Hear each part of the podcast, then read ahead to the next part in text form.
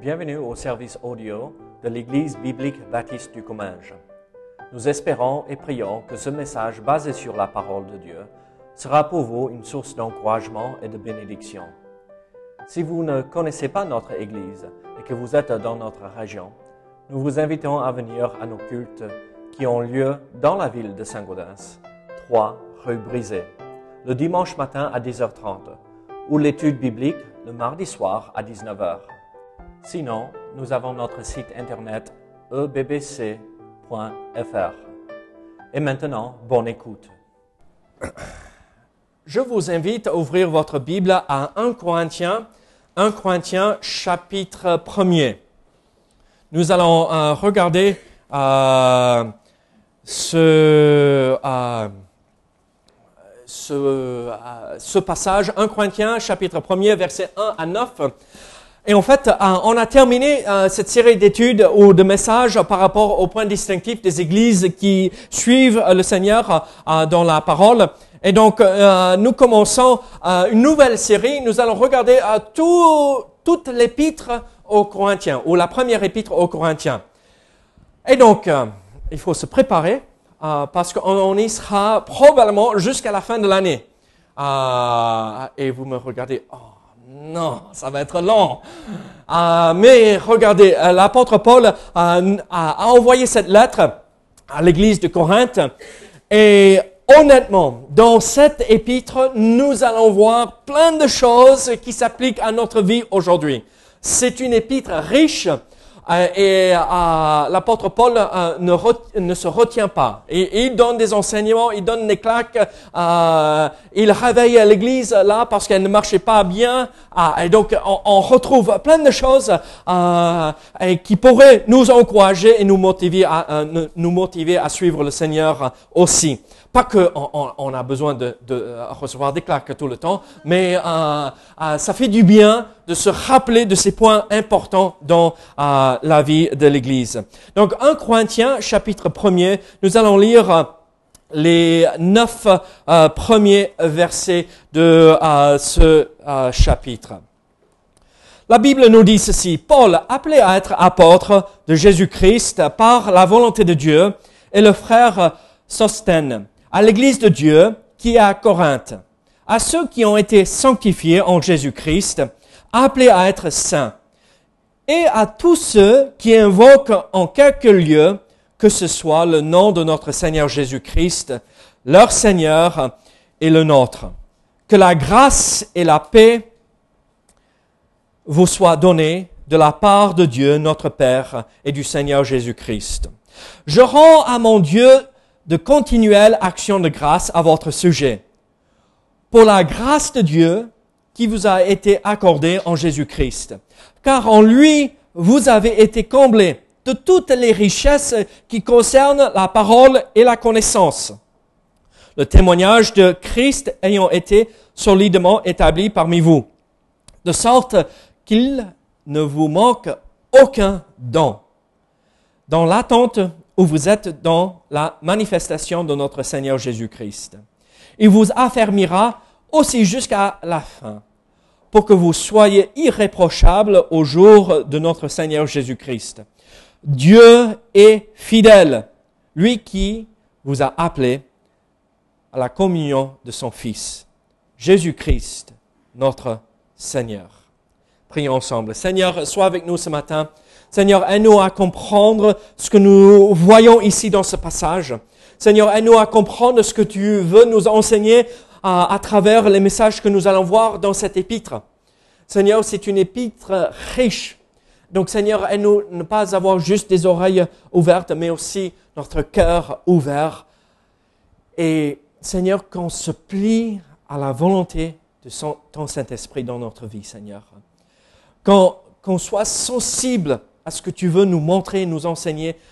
Et, Seigneur, comme nous avons vu ce matin, nous voulons être des enfants obéissants. Donc Seigneur, aide-nous à obéir à ta voix, ta parole que nous voyons ici. Soit avec ceux qui sont malades ce matin, ceux qui sont partis euh, pour X raisons, Seigneur, bénis-les là où ils sont. Au nom de Jésus. Amen. Ici, quand nous regardons cet épître, euh, nous comprenons que l'apôtre Paul euh, voulait encourager une église qui passait par euh, des choses difficiles. Et en fait, on voit ici que l'église de Corinthe, dans ces quelques premiers versets que nous voyons, on voit que l'apôtre Paul les appelle des saints. donc c'est des vrais chrétiens nés de nouveau, avec tous ces... Vous connaissez, vous avez lu un Corinthien, n'est-ce pas? Euh, euh, Je n'irai pas dans cette église. Honnêtement, j'irai pas dans cette église. Mais Dieu les aimait. Dieu les avait sauvés et Dieu les a appelés à marcher dans la sainteté et revenir euh, sur le droit chemin et ne pas se détourner euh, de euh, ce qui est bon et bien et acceptable devant euh, la face du Seigneur. Et en fait, cette Église était profondément corrompue par le péché. Profondément corrompue. et c'était étonnant. en fait, dans l'histoire, surtout à l'époque, si on disait de quelqu'un, ah, Louis Charles, tu es un homme de Corinthe, toi. Tout le monde savait que de ce qu'on voulait dire. C'est un homme, il ne faut pas s'approcher. Ah, c'est un homme ah, où il vit complètement dans le monde. Pas que tu es dans le monde, mais tu vois ce que je veux dire. Si on, appelait Abraham, c'est, un Corentin, euh, il est de Corinthe, on, savait ce que ça voulait dire. Chaque week-end, c'était on sortait pour se saouler et, on passait dans tous les temples pour se salir avec tout et n'importe quoi. C'était horrible. La ville était une ville corrompue complètement. Et tout cela est entré dans l'Église. C'est malheureux. C'est malheureux. Et ça peut arriver euh, dans n'importe quelle église aussi. Et donc ici, ce, euh, cet épître est un avertissement pour nous à ne pas tomber dans ces mêmes pièges. L'apôtre Paul a envoyé cette lettre pour encourager l'église à marcher dans la vraie sagesse spirituelle. La sagesse euh, de suivre les conseils et, et euh, les choses du Seigneur. Nous avons besoin de ce même message aujourd'hui. Nous avons besoin de marcher dans la sagesse de Dieu et pas dans la sagesse des hommes. Nous avons besoin de suivre euh, les oracles de Dieu, comme euh, on voit dans d'autres passages. Euh, la parole vivante de Dieu, pas ce que les hommes et pas ce que le monde peut nous dire. Paul nous explique comment avoir la sagesse nécessaire pour comprendre le message et le ministère de l'Évangile, pour que nous ne soyons pas aveuglés par quelconque responsable religieux aussi. Vous vous rappelez, euh, l'Église ici à Corinthe, il y avait des divisions. Euh, certains disaient, moi je suis de Régis, d'autres disaient, moi je suis de Louis Charles, et d'autres disaient, euh, je suis de Abraham, et d'autres disaient, on est de David. Vous voyez, il y avait Paul, Apollos, Pierre, ou Céphas comme on l'appelle ici, et moi je suis de Christ. et tout le monde, ils avaient des soucis partout. Ils étaient divisés aussi. Donc Dieu appelle l'Église à marcher dans ce qui est bon et agréable aux yeux de Dieu. Quel est l'arrière-plan de cette Église? Moi, je dis tout ça et on a l'impression, oh, cette Église, elle était horrible. Ah, et il y avait des soucis, mais ce n'était pas une Église horrible. Dieu aimait cette Église. Et c'est nos frères c'est nos sœurs aussi euh, en Christ. Et donc, à nous de regarder ce qui s'est passé, ne pas tomber dans le même piège. Mais comment cette église a, été commencée? En fait, quand on regarde Actes chapitre 18, nous voyons que l'église a été fondée par euh, l'apôtre Paul euh, vers 50 après Jésus-Christ ou 50 de notre ère. Et il a passé quand même un mois, un an et demi là dans cette église. Un an et demi, c'est longtemps. C'est longtemps. Et donc, Paul a pu enseigner beaucoup de choses à cette Église. Euh, toutes les doctrines fondamentales, toutes euh, les, bases, le fondement de la foi en Jésus-Christ, il, a pu enseigner cela. Mais en fait, il était informé de problèmes dans l'Église. Il a écrit, quand on regarde 1 Corinthiens chapitre 5, verset 9, on voit qu'il a écrit une autre épître, une autre lettre que nous n'avons pas. Donc c'est la lettre perdue aux, Corinthiens. Euh, et il envoie cette lettre et il attend pour euh, avoir des nouvelles positives. Et en fait, ce qui se passe, c'est que, euh, en fait, ça n'a pas accompli son objectif, cette première lettre. L'Église n'avait pas changé de comportement. Et, donc, euh, il entend des nouvelles de la maison de Chloé, à des gens de la maison de Chloé, et il dit, oh là, oh, il y a des soucis encore. Et donc, il renvoie une autre lettre à, cette Église, mais en fait, euh, on, a l'impression qu'il est même retourné à Corinthe pour encourager l'Église, et par la suite, il a envoyé cette lettre que nous avons, que nous appelons un Corinthien.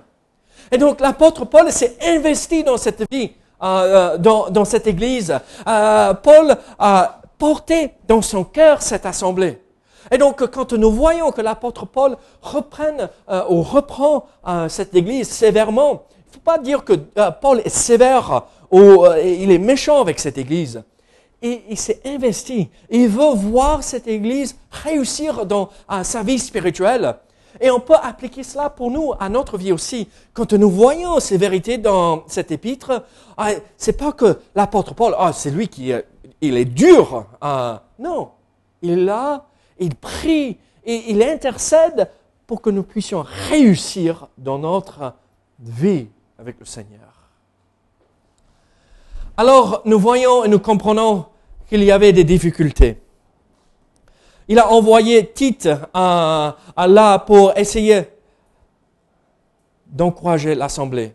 Et l'Église n'a pas su répondre correctement aux exhortations. Mais en fait, nous voyons ceci. L'apôtre Paul voulait que cette Église marche dans la sagesse. Alors, si nous voulons marcher dans la sagesse, là, le thème de toute cette épître, c'est suivre et grandir dans la sagesse, bien pratiquer les dons que nous avons reçus, hein, les dons spirituels, bien vivre ensemble en communion, bien euh, avec la sagesse. Tout ça, c'est possible.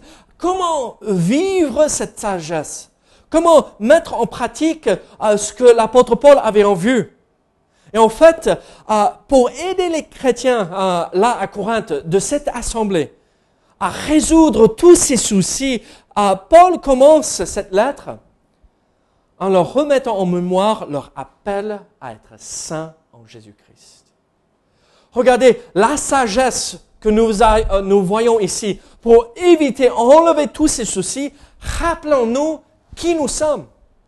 Nous sommes appelés à être saints en Jésus-Christ. Et si nous marchons dans la sainteté, nous n'allons pas tomber dans ces pièges où il y aura des divisions. Nous n'allons pas tomber dans le piège où nous allons laisser le monde entrer euh, euh, dans l'assemblée. Euh, nous allons marcher avec Dieu, mis à part pour servir notre grand Dieu et Sauveur. Vous avez remarqué ici dans les neuf euh, premiers versets que nous avons lus ensemble, qu'en fait, l'apôtre Paul euh, n'adresse pas un souci. On, lit euh, ces neuf premiers versets et on dirait, oh, wow, c'est une église magnifique. L'apôtre Paul a appris pour eux, il est encouragé, et, il rend toujours grâce au Seigneur, des actions de grâce à leur sujet. Ah, wow, c'est une bonne chose. Ah, vous savez, ah, quand, ah, quand, un ministre sort et dit Ah, David, euh, tu es bien habillé aujourd'hui. Ah, ça fait plaisir. C'est rare que ça arrive. Mais euh, ça fait plaisir. Ah, et Joël, de temps en temps, tu dis Ah, chérie, euh, tu es magnifique, non? Ça fait plaisir. Plus, plus que souvent, hein, j'imagine. Mais vous voyez, parfois, on a besoin d'entendre des choses positives. Dieu t'aime Dieu t'a appelé à être saint. Tu es saint. Et donc l'apôtre Paul ici regarde ce point de vue positif par rapport à l'Église pour les rappeler à l'ordre vis-à-vis de ce que nous allons voir par la suite. En fait, on pourrait euh, diviser euh, ou séparer euh, cet épître en trois chapitres. Au lieu de combien de chapitres il, y en a là? Beaucoup. Il y a 16 chapitres. On pourrait juste faire trois chapitres. Les saints, les pécheurs et les soldats ou les serviteurs de Dieu. Les saints, c'est ce que nous allons voir aujourd'hui. Les pécheurs, c'est ce que nous allons voir de chapitre 1er, verset 10, jusqu'à presque la fin du, de l'épître. Euh, et après, l'apôtre Paul répond des questions pratiques pour l'Église, pour les enseignements par rapport aux dons spirituels, le service, comment accomplir et obéir à la voix du Seigneur. Et ces trois idées, il nous faut la sagesse pour pouvoir accomplir cela. Pour être des saints, pour ne pas être des pécheurs et pour être des bons serviteurs et des bons soldats dans l'armée de Dieu. Alors, quel est cet appel que Dieu nous donne. Quel est cet appel euh, que euh, Dieu euh, met devant nous à travers ses écrits de l'apôtre Paul? Quels sont ces attributs qui caractérisent la vie d'un saint? Vous avez tous entré dans une église catholique à un moment donné, j'imagine. Dans ces tableaux où on a, soi-disant, des saints représentés, il y a toujours quoi au-dessus de la tête Et il faut que euh, la personne accomplisse un miracle, que ça soit confirmé par quoi deux ou trois personnes minimum ou quelque chose comme cela. Après, euh, les cardinaux votent pour euh, canoniser la personne pour qu'elle soit une sainte. tout et n'importe quoi, tout ce système-là. Je suis un saint. Déjà, j'ai pas le truc et je tombe dans le péché de temps en autre. Et Régis, tu es un saint déjà. Dès qu'on a placé notre foi en Jésus-Christ, Dieu nous appelle des saints.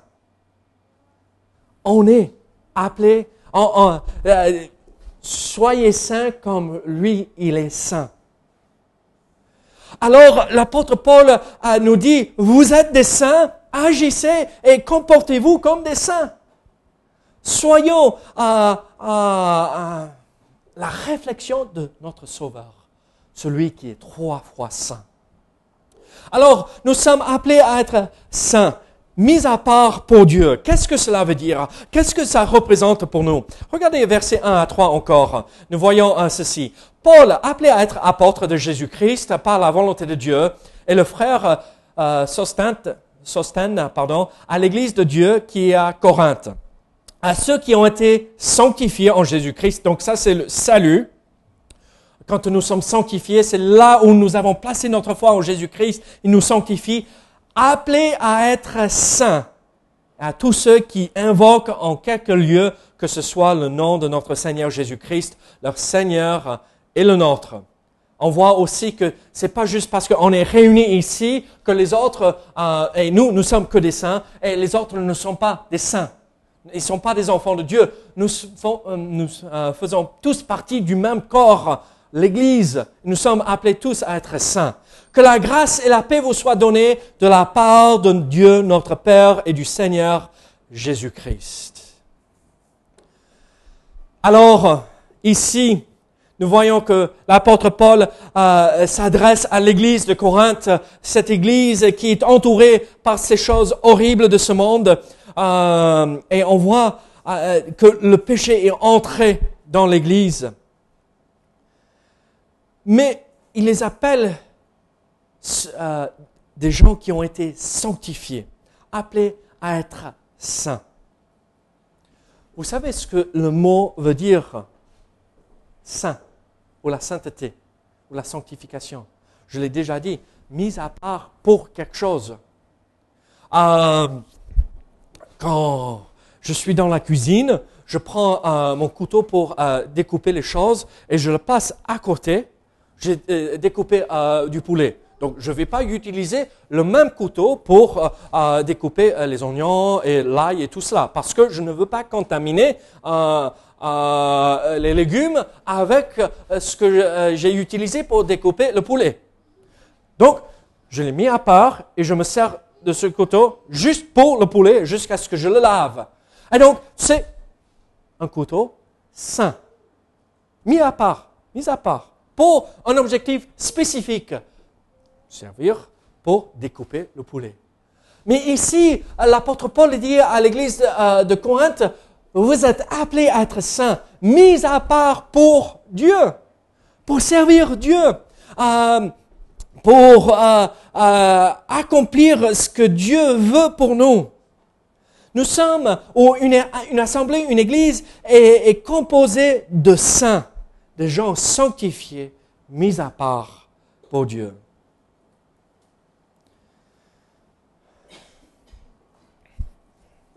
je vous pose une question.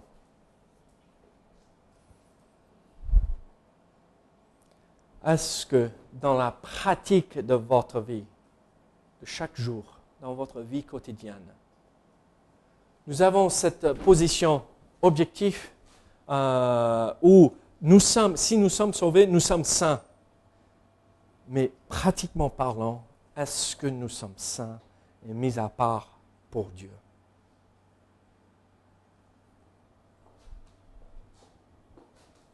Ça ne veut pas dire que je ne suis pas de, dans ce monde. Je ne fais pas partie du monde. Ce ne veut pas dire que je ne côtoie pas des inconvertis. On n'est pas des ermites euh, euh, où on se met à côté euh, et on ne côtoie pas des autres, parce que si on ne les côtoyait pas, comment ils allaient entendre la bonne nouvelle, Jésus-Christ? Mais je ne me contamine pas avec les choses de ce monde.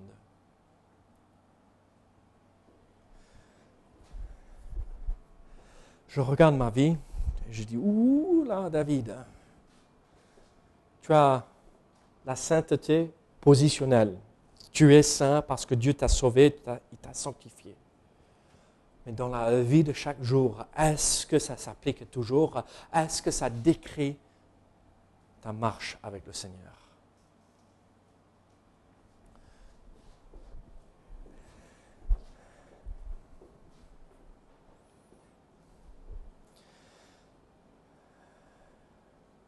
Alors, où sommes-nous? Dieu nous appelle à être saints. Ça veut dire mis à part pour Dieu. Mais aussi, il y a une autre chose qui nous caractérise, ceux qui sont saints. Regardez euh, versets 4 à 6. Je rends à mon Dieu de continuelles actions de grâce à votre sujet, pour la grâce de Dieu qui vous a été accordée en Jésus-Christ. Car en lui, vous avez été comblés de toutes les richesses qui concernent la parole et la connaissance, et le témoignage de Christ ayant été solidement établi parmi vous. Qu'est-ce que nous voyons ici? Euh, Regardez, euh, ce qui caractérise cette vie euh, sanctifiée, c'est que oui, on est mis à part pour le service, pour servir Dieu, pas, afin de ne pas se contaminer avec les choses de ce monde, mais aussi, regardez, cette vie de saint, c'est une vie où on est vraiment riche. On est riche spirituellement parlant. On a reçu plein de bénédictions, beaucoup de bénédictions dans le Seigneur. Qu'est-ce qu'il dit? Car en lui, vous avez été comblés de toutes les richesses qui concernent la parole et la connaissance. Crois j'ai oublié mon portefeuille. Ah. Je regarde mon portefeuille et vous savez ce qui fait plaisir? Quand je l'ouvre et je trouve, de l'argent j'ai un billet de vin, donc je suis vraiment riche. je vais pouvoir. Ah, regardez, c'est, waouh et, je suis au marché et je passe à le stand avec les olives et, je peux dire, ah, ah, ah tu, veux des olives aujourd'hui? On peut faire un petit truc, se gâter un peu. Des olives, ça, te va, mes chéris? Euh, Et ah oui, oui, oui, ok, d'accord. Et ça fait du bien de savoir que ah, on a un tout petit peu, on peut euh, se faire plaisir à des olives ou du jambon ou je sais pas. Ça fait plaisir. Mais regardez, Dieu nous a appelés à être saints et euh, qu'est-ce qui caractérise cette vie de sainteté? Nous sommes des gens riches. Vous regardez votre compte en banque et vous êtes en train de dire, mais David, tu ne connais pas ma situation. Ah, oui, c'est vrai, je ne connais pas tous les détails. Mais ah, je peux vous regarder, si vous avez placé votre foi en Jésus-Christ, je peux vous dire que vous êtes riche spirituellement parlant. Vous avez tout ce qu'il vous faut. Dieu vous a comblé de tout ce qu'il vous faut dans votre vie spirituelle.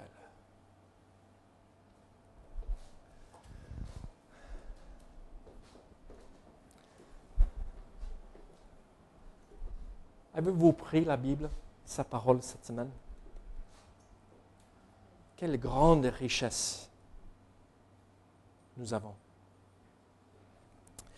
Vous connaissez? Voyons si vous m'écoutez quand je prêche. Quel est mon verset préféré? Je l'ai dit de temps à autre. Maintenant, si euh, je le dis maintenant, vous allez le retenir.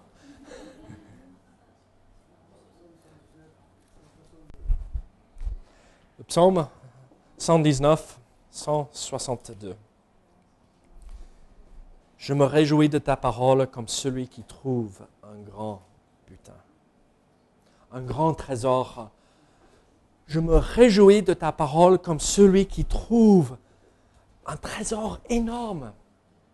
Là, euh, on a un bac à sable derrière dans le jardin. Et euh, j'ai acheté euh, du sable blanc et c'est du sable joli. Ah, ce n'est pas comme le sable qu'on utilise pour faire du mortier, pour travailler la maçonnerie. C'est du bon sable, c'est joli. Et là, Yann, il avait ses voitures, il jouait avec, il l'a mis dans le bac à sable, il l'a recouvert. Et, vous savez ce qu'il m'a dit l'autre jour? Mais papa, va trouver le trésor qui est caché. Va, va. Et oh, je creuse, je creuse. Et moi, je sais ce que c'est. Je l'ai vu faire mais quand je trouve la voiture euh, qui était euh, enterrée sous tout ce sable, je le sors et je dis, ah, j'ai trouvé un trésor. Et il dit, ah, il, est content, il me l'arrache de la main, c'est à moi, je l'ai trouvé. Non, c'est à lui, c'est son trésor. C'est notre trésor, la parole. Là, il est en joie, il sort, vous savez comment les enfants font, euh, et à peine ils peuvent se retenir. On a trouvé la voiture que je viens de, mettre euh, dans le sable il y a deux minutes, mais je l'ai trouvée. Et la parole. Est-ce que je peux me retenir? Quand je, je dis je vais lire la parole En ce qui concerne la parole, la connaissance, c'est qui qui nous enseigne toute vérité? l'Esprit. Il nous fait comprendre. On n'a pas besoin de passer par le prêtre pour entendre et comprendre, pour qu'il, lui, nous interprète. Mais en fait, c'est lui qui nous enseigne toutes les vérités de la parole, la connaissance. Quelle grande richesse, quelle chose magnifique. Nous sommes des gens riches. Ne regardez pas votre vie, même si la voiture explose. J'ai réparé euh, j'ai réparé la voiture d'un côté, je roule même pas 15 km avec, les injecteurs me lâchent. Terminé cette voiture. Quand tout tombe en panne, je suis toujours riche en Christ. Donc vivons dans cette richesse, ne soyons pas consommés par les choses de ce monde, ne soyons pas distraits par euh, euh, ce qui nous amène loin du Seigneur, mais soyons dans la richesse, jouons avec toutes ces bénédictions, jouons avec ces choses euh, que nous avons reçues de la part du Seigneur Jésus-Christ. Vous savez, ce mot ici enrichit les richesses qui concernent la parole ah, nous, avons été enrichis. Vous savez, est-ce que ça nous donne euh, dans la langue française, la traduction? Plutocrate. Connaissez? Plutocrate.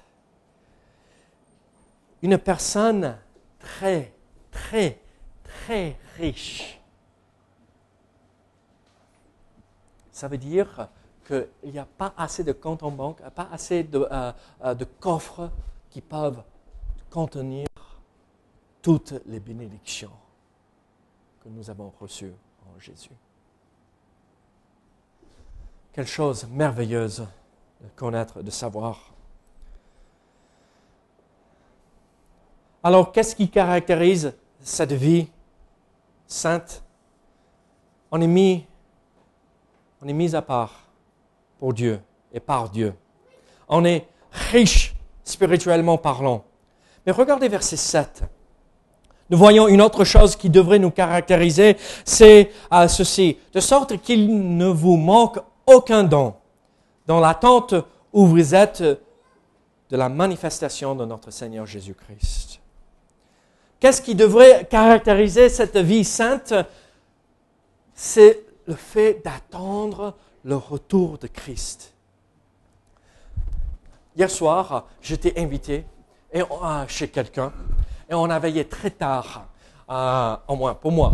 Euh, moi, 10 heures, je suis au lit euh, normalement. Et donc, on était debout jusqu'à 11h30. 11h30, je suis entré. C'est à 9h du soir, normalement, elle est KO. Hein? il ne faut plus lui parler, elle ne sait pas ce qui se passe autour. combien de fois je lui dis des choses le soir euh, avant qu'elle s'endorme. Euh, et euh, le lendemain, mais pourquoi, mais pourquoi on ne fait pas ça? On avait convenu sur ça ce matin, mais qu'est-ce que... Mais tu m'avais rien dit. elle est KO le soir. Et donc, mais vous savez ce qu'elle faisait hier soir? À 11h30, à peine j'arrive et je, garde la voiture, je sors de la voiture et je vois sa tête qui regarde par l'entrée. elle m'attendait. Elle m'attendait. À 11h30 du soir, elle m'attendait. Et euh, elle a posé Comment ça s'est passé? La soirée s'est bien terminée. Qu'est-ce que vous avez fait? J'ai vu que tu es rentré à prendre la, guitare, mais euh, ça s'est bien passé. Vous avez apprécié Et oui, oui, oui. Elle m'attendait. C'est merveilleux. Même quand normalement elle serait endormie. Mais nous, on attend quelqu'un de beaucoup mieux que moi. On attend Jésus-Christ et sa manifestation, sa révélation, il revient un jour. Et il revient peut-être aujourd'hui. Sommes-nous dans l'attente de son retour? Sommes-nous prêts pour le voir face à face? Sommes-nous prêts à voir notre Sauveur là, celui qui s'est sacrifié, celui qui s'est donné complètement pour nous sauver, pour nous rendre à saints connaissez le verset qui parle de ceci 1 Jean chapitre 2. Regardez 1 Jean chapitre 2, à partir de verset 28. Et maintenant, petits enfants, demeurez en lui afin que lorsqu'il paraîtra, nous ayons de l'assurance et qu'à son avènement, nous ne soyons pas confus et éloignés de lui.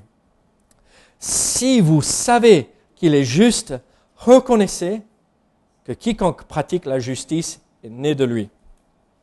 Voyez quel amour, chapitre 3, verset 1er, voyez quel amour le Père nous a témoigné pour que nous soyons appelés enfants de Dieu. Si le monde ne nous connaît pas, c'est qu'il ne l'a pas connu. Bien-aimés, nous sommes maintenant enfants de Dieu en ce que nous serons n'a pas encore été manifesté. J'attends avec impatience ce corps glorifié qui nous attend. Plus de souffrance le matin quand on se lève ou le dos, ça grince. C'est oh, ok, j'arrive à me mettre debout. On ne sait pas ce que ça sera d'avoir ce corps glorifié. Mais regardez, mais nous savons que lorsque cela sera manifesté. Nous serons semblables à lui parce que nous le verrons tel qu'il est.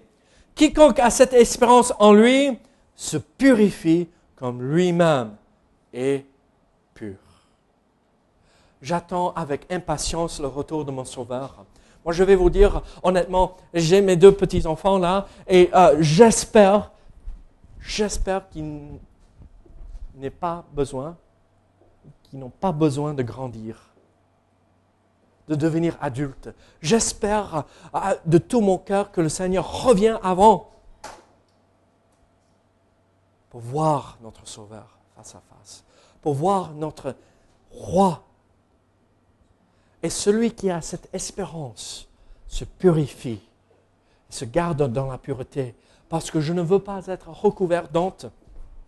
Vous, rappelez quand, ah, tu te rappelles quand tu étais petite, j'ai entendu cette histoire. C'est toi ou une de vous, hein, a manger les bonbons? Ah non, Naomi. Non, j'ai rien mangé. C'était toi? Ah, en tout cas, j'ai entendu l'histoire de, euh, de, votre parent.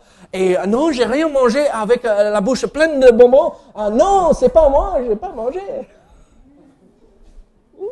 Moi, je l'ai fait aussi, hein, le cookie jar, l'endroit, le bocal où on garde tous les cookies. maman et papa avaient un, bocal en, argile.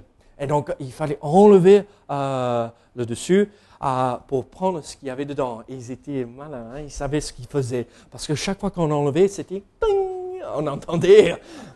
Et maman était à l'étage et on, allait euh, retirer euh, le haut pour prendre un cookie et Et maman, elle avait des oreilles impeccables. C'est qui qui va chercher des cookies? Ah, ah, On entendait. Ah non, non, pas moi. Et, je ne veux pas vivre cela comme mon sauveur paraîtra? Allez mon enfant, qu'est-ce que tu fais là? Oh, rien, rien Seigneur, rien Seigneur. Recouvert d'honte et confus et éloigné. Vous savez ce que ça veut dire? Je suis caché derrière Régis afin que Christ ne me voit pas, parce que je ne veux pas qu'il me voie. Je suis toujours sauvé, mais je suis éloigné. Je me cache derrière parce que j'ai honte. Mon Sauveur revient. Et donc, ce qui devrait caractériser une vie sainte, c'est l'attente du retour de Jésus-Christ et cette vie de pureté et de sainteté. Et on termine avec les versets 8 et 9 ici ce matin. Qu'est-ce qui caractérise cette vie euh, où nous sommes appelés à être saints? Verset 8, il vous affermira aussi jusqu'à la fin, pour que vous soyez irréprochables au jour de notre Seigneur Jésus-Christ. Dieu est fidèle, lui qui vous a appelé à la communion de son Fils, Jésus-Christ, notre Seigneur.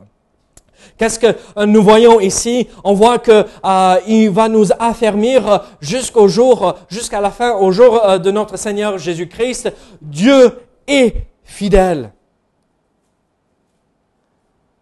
Qu'est-ce que nous voyons ici?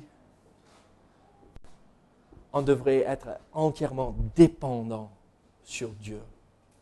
Dieu accomplira son œuvre. Soyons dépendants sur lui. Euh. N'essayons pas de vivre euh, euh, par nos propres moyens. Moi, je ne peux rien faire. Je suis incapable de le faire. Mais si je me soumets au Saint-Esprit, si je me soumets au Seigneur Jésus-Christ, il accomplira sa volonté parfaite et il m'affermira jusqu'à la fin pour que je sois irréprochable au jour de notre Seigneur Jésus-Christ. Dieu est fidèle à le faire. Soyons dépendants sur Dieu. N'essayons pas de nous débrouiller. Ça ne marche pas. Ça ne fonctionne pas, ça. Dieu peut le faire. Et donc, vous savez ce qu'il faut faire? D'accord, Seigneur, prends la place. Tu as accompli ce que tu veux en moi. Seigneur, tu conduis ma vie. Tu diriges chaque pas. Seigneur, aide-moi à dépendre entièrement sur toi et pas sur ma propre volonté, sur mes moyens à moi qui sont faibles, où je ne peux rien faire. Seigneur, toi, tu l'accomplis. Alors, je vous pose cette question. Cette vie de sainteté, cette vie de sanctification où nous sommes appelés à être saints, qu'est-ce que c'est? C'est être mis à part, séparé de ce monde et séparé pour servir Dieu. Qu'est-ce que c'est? C'est une vie avec beaucoup de richesses spirituelles. Nous sommes riches en Dieu. Nous attendons le retour de Christ et nous vivons une vie de pureté parce que nous ne voulons pas être recouverts d'honte quand il, euh, quand il paraîtra. Et nous vivons entièrement dépendants sur Dieu parce que c'est lui qui accomplit l'œuvre en nous et pas l'inverse. Alors je vous pose une question. Est-ce que votre vie ressemble à ce que nous voyons ici, dans ce passage Sommes-nous en train de vivre une vie de sainteté aujourd'hui? Prions ensemble. Seigneur, merci pour ta parole. Seigneur, merci pour l'enseignement que nous retrouvons ici dans ces quelques versets. Seigneur, aide-nous à accomplir cet objectif de vivre une vie de sainteté, dans la sanctification. Progresser, Seigneur. Seigneur, aide-nous. Au nom de Jésus. Amen.